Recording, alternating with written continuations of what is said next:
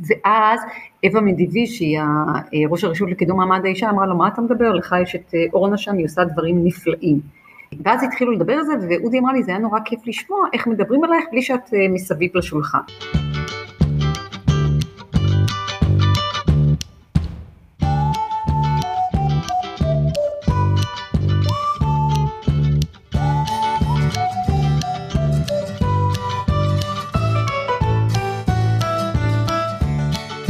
אנחנו בפרק 2 של המפתחות לעתיד המתהווה, הפודקאסט שמדבר בהווה, לומד מהעבר ומכין אותנו לעתיד, ונדבר על שוויון מגדרי, תרבות ארגונית, מנהיגות אישית, חשיבותה של רשת קשרים ומה אומרים עליך כשאת יוצאת מן החדר. ואני שמחה לארח את הממונה על השוויון המגדרי בחברת חשמל, אורנה גולן. גם אני מאוד שמחה להיות פה, אה, אני מניחה שיהיה לנו כיף ביחד. אורנה היא בוגרת תואר ראשון בכלכלה ומנהל עסקים מאוניברסיטת חיפה וגם ראיית חשבון, בוגרת שינוי ולימודי עבודה מאוניברסיטת תל אביב, חיפאית ואימא לשתי בנות. אני חושבת שהרבה שנים חברת חשמל לא הייתה סמל לחדשנות, אבל יש בהחלט שינוי בשנים האחרונות. אה, אז איך את הגעת לחברת חשמל ואיך הגעת לתפקיד של הממונה על השוויון המגדרי? אז אם נתחיל מאיפה הגעתי לחברת חשמל, אז סטודנטית צעירה שסיימה את לימודי אה, כלכלה ומנהל עסקים, פנו לאוניברסיטה, ביקשו תמליצו על אה, סטודנטים, סטודנטיות טובים, טובות, והגעתי. עכשיו באמת עשיתי מסלול מאוד לא אופייני בתוך חברת חשמל, כי תוך כדי העבודה למדתי לימודי ראיית חשבון ועברתי לביקורת כדי לעשות את הסטאז' בראיית חשבון עם משרד אה, רואה חשבון חיצוני, אחרי זה התקדמתי לתפקיד של סגנית מנהל מחלקת חשבונות, ואחרי זה מנהלת מחלקה של 100 עובדים, שריכזה שלושה תחומים עיקריים של לקוחות מסחרית, מוקד 103, ואחרי זה התקדמתי להיות הסגנית לשיווק של אה, מחוז חיפה, אה, ואחרי זה מנהלת משאבי אנוש של המחוז, אחרי זה עברתי למטה, והייתי הסגנית לשיווק וקשרי לקוחות של המטה, ותוך כדי גם קיבלתי את הנושא של שוויון מגדרי ממש באחוזי משרה שלא הוגדרו בכלל בתור אחוזי משרה, ועשיתי כל מיני פעילויות שראו שגורמות לשינוי, ורואים את השינוי במספרים, ואז הציעו לי את זה באמת במשרה מלאה, והציעו לי את הקידום להיות מנהלת אגף, אה, ומאוד התלבטתי, מכיוון שחברת חשמל נכנסה לרפורמה, במסגרת רפורמה הרבה שינויים ארגוניים, הרבה מתחים, ארגון עובדים, הנהלה וכדומה. אמרתי, הייתי בעמדת כוח בתפקיד שלי בתור אה, סגנית לשיווק, הצגתי את החברה בכנסת, רשות החשמל, אורלי וגיא, פייסבוק, בכל הדברים, ופתאום לעבור לנושא שהוא לא במיינסטרים של החברה.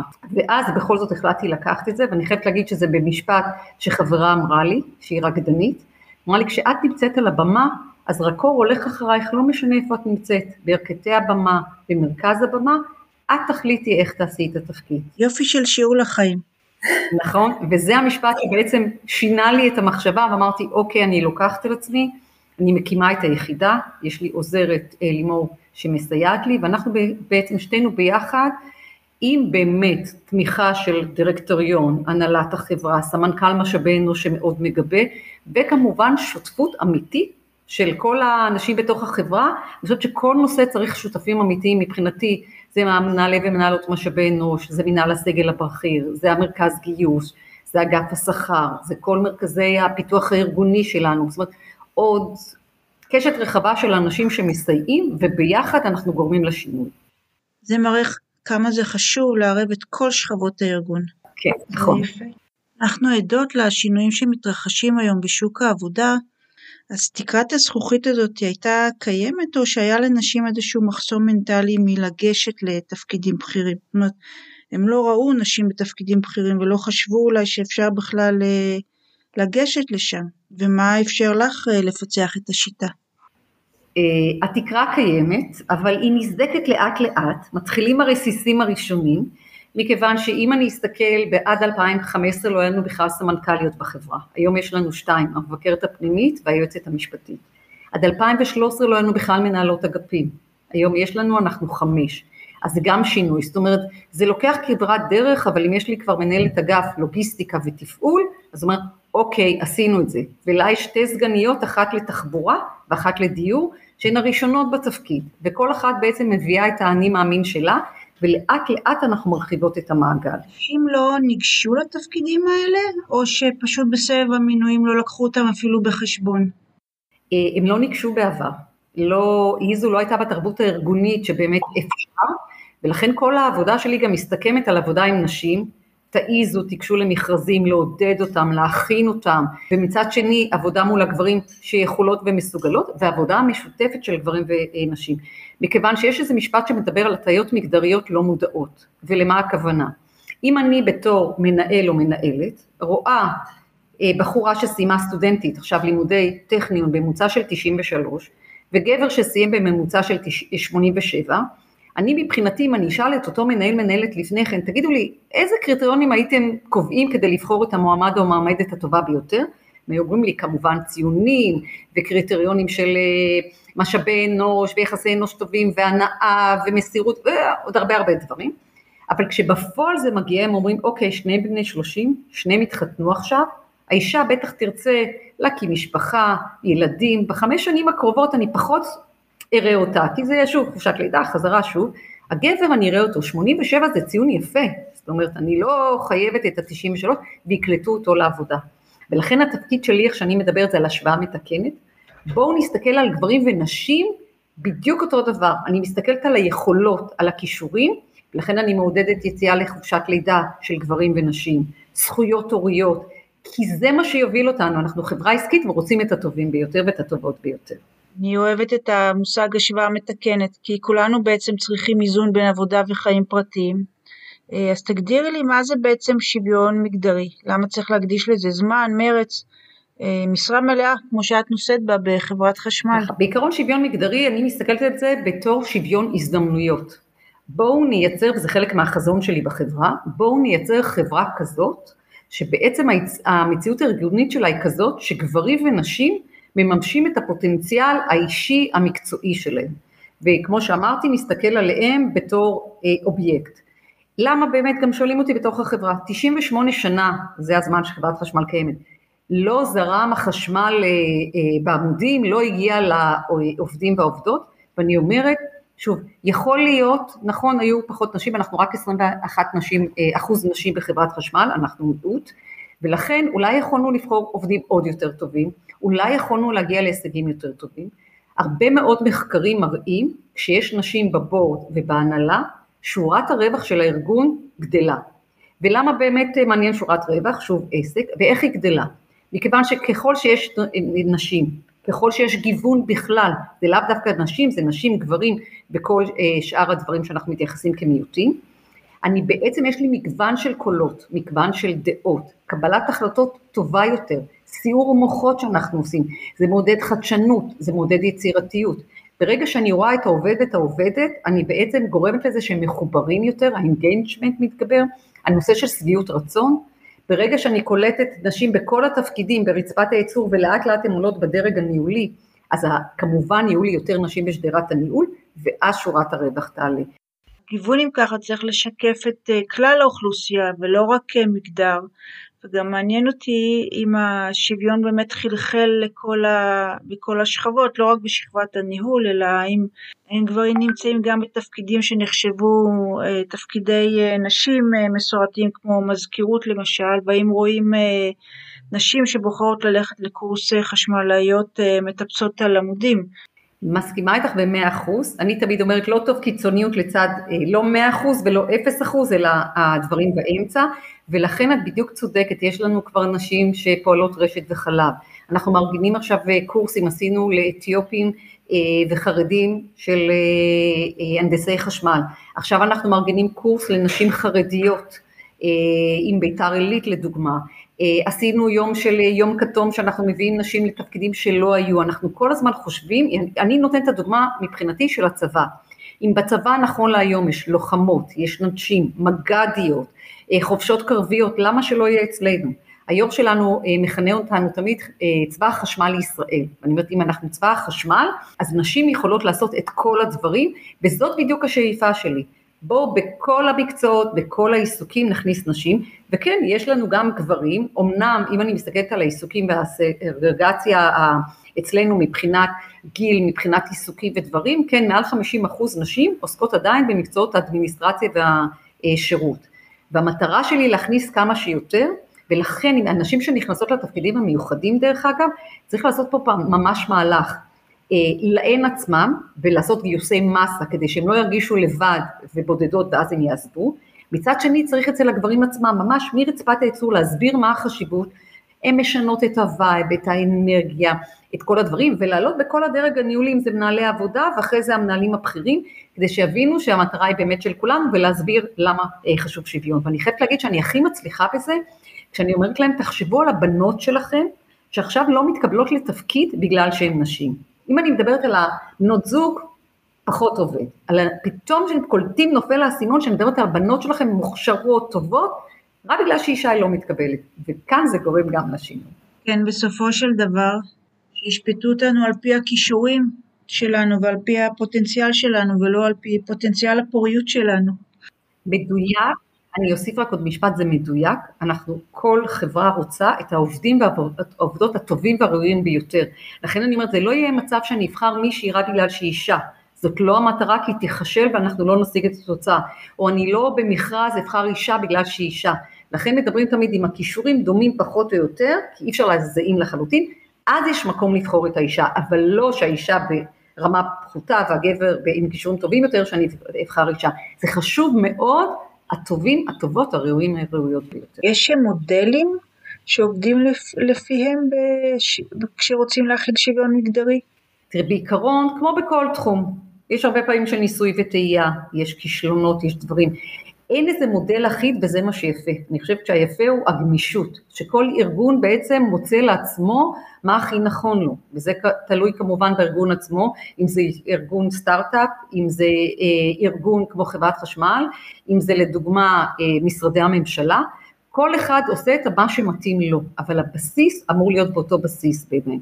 ללכת ולעשות אבחון ולהבין מה יש אצלי, אם יש לי נשים כן או לא, ואם כן, איפה הן נמצאות, באיזה חטיבות לדוגמה יש יותר בעייתיות, איפה ניסי, כי תכלס, גם שאלת בהתחלה, אנחנו כולנו מוגבלים מבחינת משאבי הון אנושי, תקציב, קשב ניהולי שאנחנו יכולים להקדיש, ולכן לבחור במה אני שמה את יהבי, כמו שאומרים, במה אני מתחילה, לקבוע סדר עדיפויות, איך אני עושה את הדברים האלה, איך אני מחליטה, אם אני עכשיו אה, מחליטה שאני עושה קורס הרשרה לדרג הביניים שלי, או קורס למנהלות הבכירות, מה הערך שזה ייתן לי, מה מבחינה כספית, ואחרי זה הערך אה, שיתרום הכי לחברה, אני אלך. ולכן, יש כישלונות כמו כל דבר אחר. אני יכולה להגיד לך שמקודם הזכרתי את החשמלאיות אצלנו, אנחנו עשינו קורס ל-18 חשמלאיות. ואז כשהתחלנו בכלל לקלוט אותם, הבנו שקשה להגיע אליהם ולמה, רצינו, בחזון שלנו היו נשים צעירות, סיימו צבא, אה, בואו נקלוט אותם, וכשניסינו להשיג אותם ולהתקשר הם לא ענו לנו לטלפון. וכשניסינו להבין למה, אמרנו, החבר'ה הצעירים, היום בתקופת קורונה זה קצת בעייתי יותר, אבל או שהם יצאו לטיול הגדול, או שהם עובדים כדי לצאת לטיול הגדול, ואז הם עבדו אתמול בתור מלצרים, מלצריות וכדומה, או שעכשיו בעבודה, או שהם ישנות. ואז התחלנו לשנות את כל הדברים, ואני חייבת להגיד בשורה התחתונה, יותר נקלטו נשים שכבר עם ילדים וכדומה, שבאו מאוד מחויבות, ואז התחלנו בעצם אחרי הקורס עצמו לשלב אותם בעבודה עצמה. נאלצתם אה, לשנות את קהל המטרה שלכם. שוב, זה גם וגם.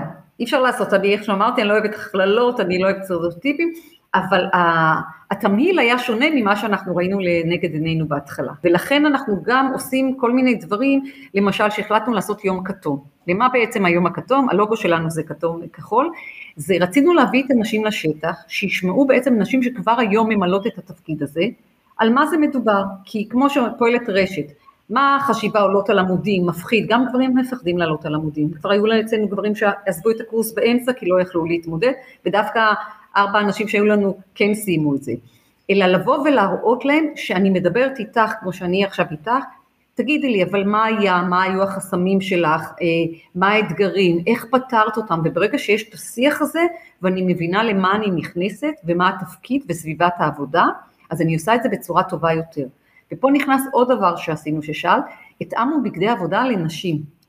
מסתבר שאין מדים כחולים לנשים, ביררנו בארץ וביררנו בחו"ל, לקחנו מהצוות, לקחנו קבוצת מיקוד של נשים שעובדות בשטח, בנינו ממש קטלוג חדש, החולצה יותר בגזרה נשית, הביבד יותר סטרצ'י, הכל תחת תקני הבטיחות, כי אנחנו עובדים עם חשמל, מכנסיים בגזרה אחרת, עם הכיסים במקום המתאים להם, נעליים קלות יותר, כי הנעליים הצבאיות שהיו בעבר, מי שהיה בצבא יודע, גורמות לשברי הליכה.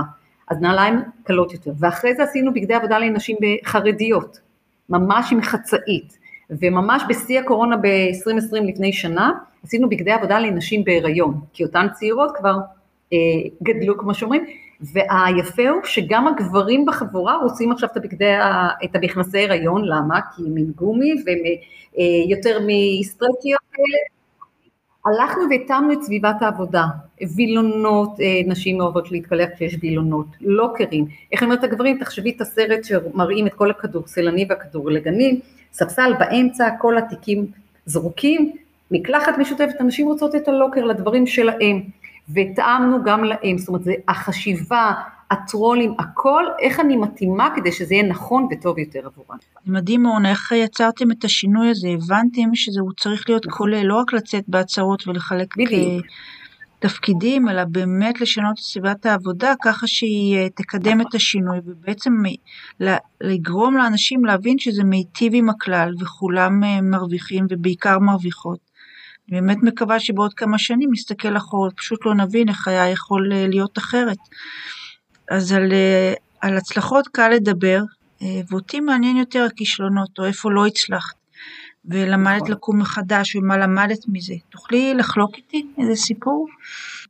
אני אתן לך דוגמה ממשהו שניסיתי להוביל ולא הצלחתי, ודווקא הגיעה הקורונה והפכנו את הלימון ללימונדה. אני ניסיתי להעביר בשירות, אה, בנציבות המדינה, יש נושא של שעות נוספות אה, למשרת הורות, בעיקר לנשים. אה, זאת אומרת שהן מסיימות את יום העבודה, כמו שאמרת, לא צריך לרוץ לקחת את הילד, אלא מסיימות בשעה שלוש לדוגמה, יכולות לצאת לקחת את הילדים, ואחרי זה להמשיך אה, שעתיים נוספות אחר הצהריים, ערב שהילדים הלכו לישון, לעבוד וזה נחשב להם יום עבודה. ניסיתי להביא את זה לחברת חשמל, הקמנו צוות עבודה, עברתי הרבה מאוד שלבים באמת אה, מבחינת מנהלים, הגיע אפילו לסמנכ"ל משאבי אנוש, מנכ"ל החברה, וזה נתקע. לא הצלחנו, כל מה שעשינו, בנינו תקשורת והכל, ולא הצלחתי להביא את זה. הגיעה הקורונה, לשמחתי הרבה מינו אותי בחברה להוביל את כל הנושא של עבודה מהבית או עבודה מרחוק, עבודה היברידית. לפעמים צריך לברך שהגיעה קורונה ואפשרה לנו כאלה שינויים. נכון. אמרתי רגע, בואו נעשה עכשיו דברים שמשלבים את הכל ביחד. אני חייבת להגיד איזה שנתיים ניסיתי להכניס את הנושא של שעות נוספות, ללא הצלחה, עם הרבה רצון טוב, אבל לא. ואז אמרתי אוקיי בואו נעשה את זה בצורה שהיא יותר חכמה כמו שאומרים, ואז נכנסנו לעולם העבודה ההיברידי. וממש הלכנו וניתחנו אותו מבחינת אה, איך נעשה את זה מבחינה טכנולוגית נכונה יותר, ואז אמרתי, זה חלק מהתרבות הארגונית, אם אנחנו רוצים להכניס מודל של תפוקות, ולא תשומות, לא לבדוק כמה שעות עבודה, אלא כמה באמת ניירות עבודה, דוחות וכדומה עשיתי, בואו נכניס את זה ונשנה את התרבות הארגונית שחברת חשמל הרבה שנים רצתה לעשות. בואו נסתכל על האמצעים שבאמת יש לנו עם מערכות תומכות לעבודה מהבית.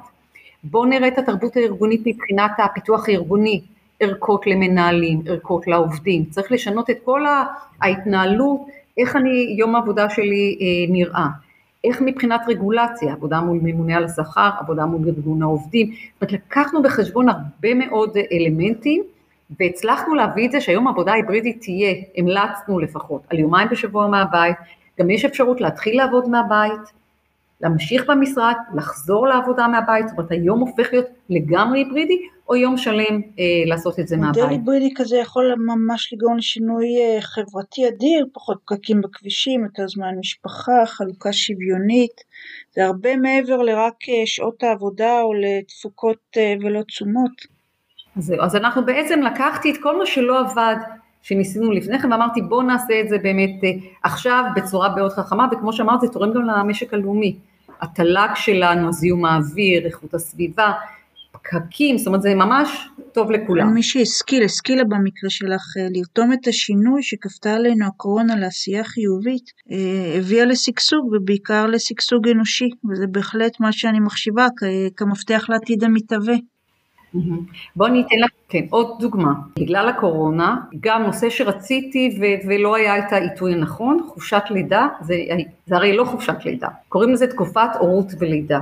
חופשה זה בהחלט לא, אה, וזה גם מדבר על שוויון, זה לא רק אה, מי שילדה, אלא גם האב יכול להשתתף, גם מי שלא ילדה ומגדלת ילד מאומץ או סרוגייט, נהדר.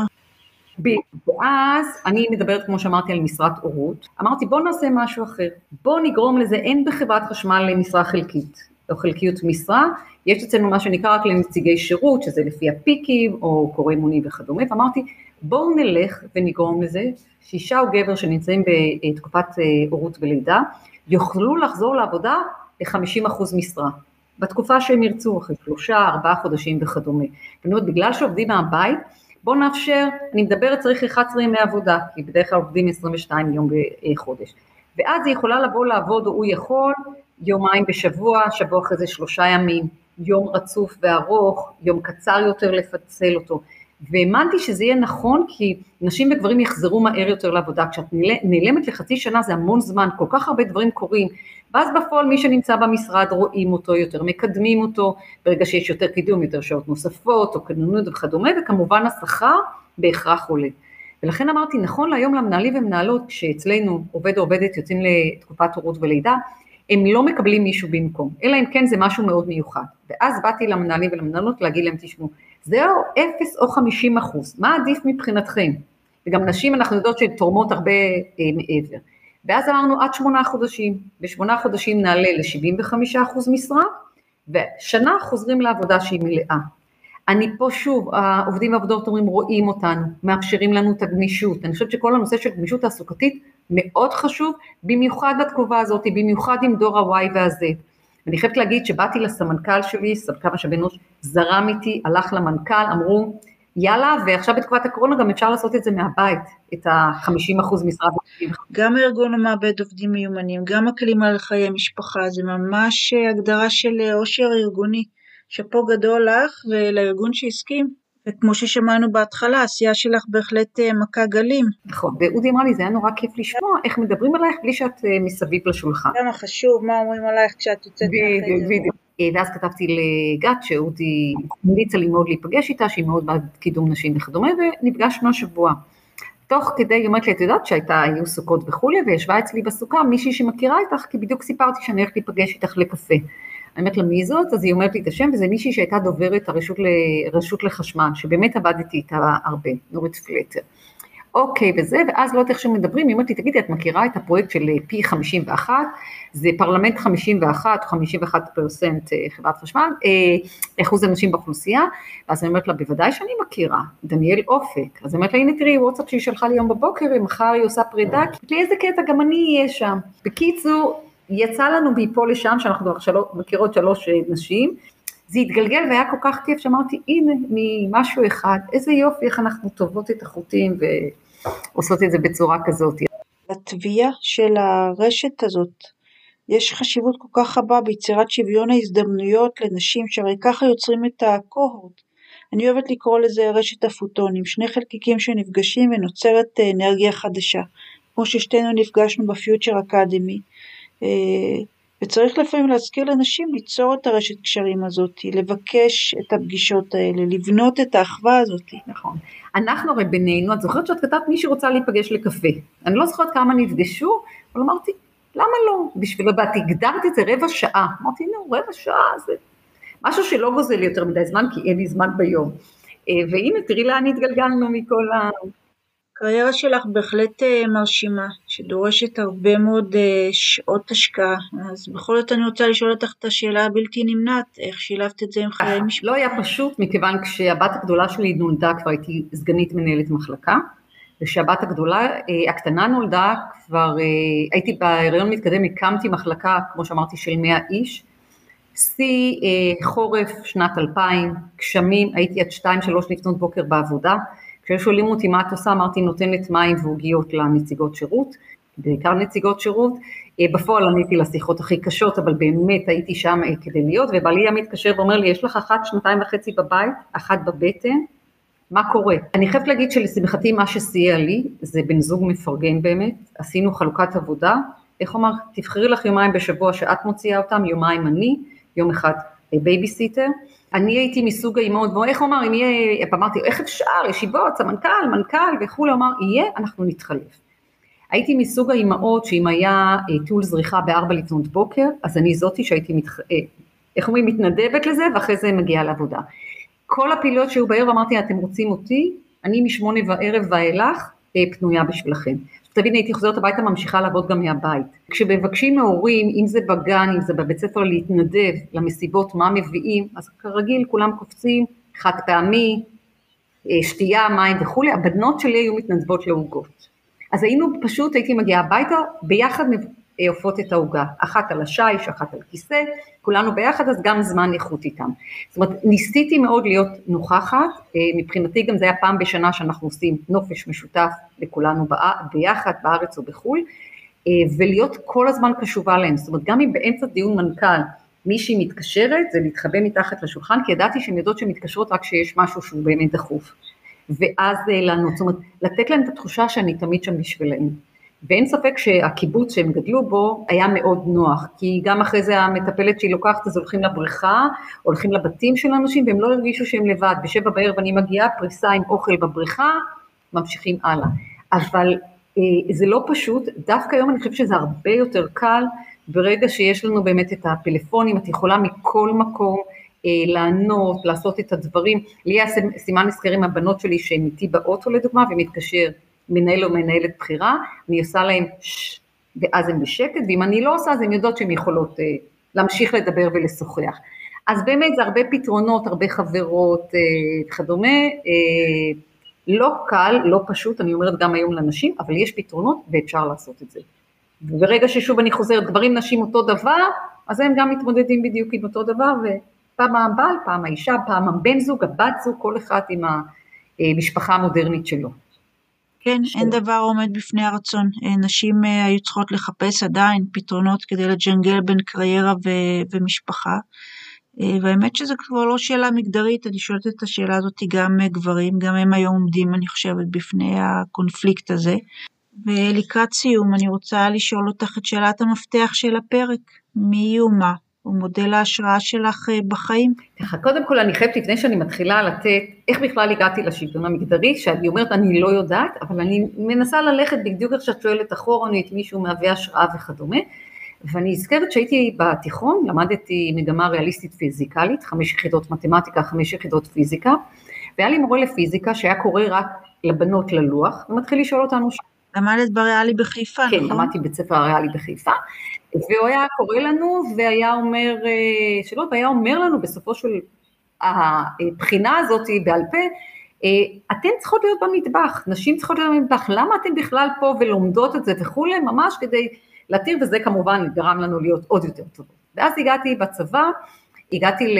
הייתי, היינו אחראים, המדור שלי על תעסוקה מבצעית בגבול הצפון, והיו שלושה גברים ואני ומפקד. ואז אמרו, יא, איזה יופי שהגיעה אישה, עכשיו היא תעשה לנו קפה והיא תכין לנו חדור, אמרתי, שמוע, אני לא יודעת להכין קפה אצלנו בבית, אבא היה מכין את הקפה ואת הכריכים. אה, אוקיי, בסדר, הכנתי קפה, נכנס... אני כבר, את יודעת, אני כבר מתעצבנת פה שאני יושבת בכלל על הגישה. בדיוק, ואז הכנסתי לאורח ולמפקד ושפכתי עליו את הקפה. נשבעת, לא בכוונה. ואז הם אמרו לי, אוקיי, הבנו, אמרתי, אני לא יודעת לשתות, אה, לא להכין קפה שחור, אני נס קפה. אה, זה היה אחד, ואז הם אמרו, אוקיי, הגיעה אישה, את זאתי שתשטפי את המשרד.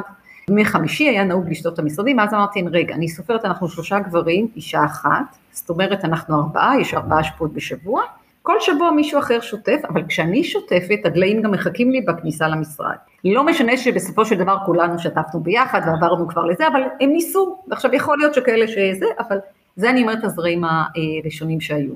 אני חושבת שמי שהיה לי אה, מודל ומנטור שאני מכנה אותו, אה, זה מי שהיה מנהל המחוז שלי, מנהל מחוז חיפה. כשהוא באמת, אה, נבחרתי להיות הסגנית לשיווק, הוא ראה את הפוטנציאל ואת הדברים, והוא זה שהיה בא אליי ואומר לי, סופר, לכי הביתה, השעה כבר שבע בערב, יש לך ילדות קטנות בבית.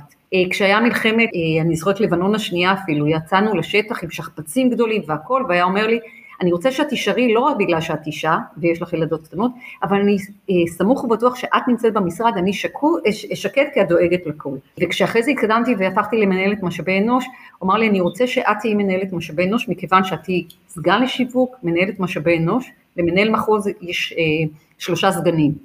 ואז יש לך שתי נקודות זכות כדי שאת תהיי מנהלת המחוז הראשונה בחברת חשמל. התמודדתי על התפקיד הזה, באמת אישה ראשונה, בסופו של דבר אז בדיוק היה את הרעיון של השוויון המגדרי וכדומה ונורא התלבטתי והלכתי על השוויון המגדרי, כי באמת הבנתי שזאת שליחות, שאם אני לא אעשה את זה, אז כנראה זה יישאר אותו דבר, ואפשר לעשות שינוי, ואני מאוד מאמינה בו. עד היום הוא כבר בפנסיה, שיש לי איזו התאבלות או משהו, אני מרימה לו טלפון, מתייעצת. אני חייבת להגיד שגם מי שהיה מנהל אגף השיווק מבחינתי, זאת אומרת, היו לי כמה מנטורים בדרך שאני מסתכלת, אבל uh, הוא באמת נתן ככל, ועכשיו זה בן אדם שהוא יחסית קשוח, רציני, כשהיה רואה אותי זה תמיד חיוך מתמלא בכל uh, uh, הפנים, ו, והרבה דברים שהוא עשה, וכל הזמן הייתי שואלת אותו, רגע, למה אתה עושה כך? זאת אומרת, הוא ממש הנחה אותי איך עושים את הדברים בצורה נכונה יותר. האמינו בך. וכמובן, אני חייבת להגיד, אבא שלי, שאי אפשר אה, לשכוח אותו, כי אני גם דומה פיזית וגם מבחינת הדברים, אבא שלי לצערי נפטר לפני 27 שנה, אבל הוא תמיד איתי, והוא היה מבחינת, מבחינתי אה, דמות, והרבה דברים אני אומרת, הוא היה קצין בגולני, ואז הייתי קצינה בצבא כדי שהוא יהיה מאושר, אה, וגם את הקטע של הראיית חשבון, ידעתי שיעשה אותו מאוד גאה, למרות שזה גם בשבילי, אבל ידעתי שאני נותנת לו הרבה נחת, והוא היה איש מאוד מיוחד, מאוד טוב, מאוד חכם, אבל דמות שמלווה אותי ממש לאורך כל החיים. זה מעניין, את יודעת, זה חוט שעובר בהרבה רעיונות ושיחות שלי, שכשילדה יש לך דמות גברית שנותנת בך את הביטחון בעולם שבחוץ, אה, וזה מאפשר לך לצאת לעולם בביטחון, על אחת כמה וכמה בחיים הבוגרים, כמובן בלי לגרוע בצורך במנטוריות בחיים. אה, אני גם בטוחה שיש לזה מודלים פסיכולוגיים שלא ניכנס אליהם כרגע. גם לי יש אבא כזה שנתן את הביטחון שאין שום דבר שאני אה, לא יכולה לעשות. סיום אורנה, דיברנו על שוויון מגדרי, על שינוי סביבת העבודה ושינוי התרבות הארגונית כתפיסה כוללת. לשים גומי במכנסיים, לשנות את המקלחות, להוסיף לוקרים. דיברנו על אה, לשים לב לתפוקות ולא לתשומות. אה, דיברנו על אה, חשיבה מחוץ לקופסה כדי למצוא פתרונות יצירתיים, על מודל היברידי של עבודה מרחוק ופיצול שעות העבודה, אה, ורציתי לשאול אם יש לך עוד משהו להוסיף. כן, נורא חשוב לי, דיברת על אנשים בהתחלה, אני כל הזמן אומרת גם לאנשים שאצלנו בחברה וגם מחוץ לחברה, אני משתתפת בהרבה מאוד כנסים, תנסי, תעיזי, מקסימום תצליחי, אבל תלוי יש לנו היום, ואולי יהיה את הכן מחר, אז יאללה, עופי על עצמך, תעשי את זה. זה משפט שאני ממש אוהבת, הלא ממילא כבר קיים, אז פשוט כדאי לנסות. אז במסר הנהדר הזה נסיים. תודה שהסכמת אה, להתארח פה. גם לי, העונג כולו שלי. אז נתראה בעוד פרק של המפתחות לעתיד המתהווה.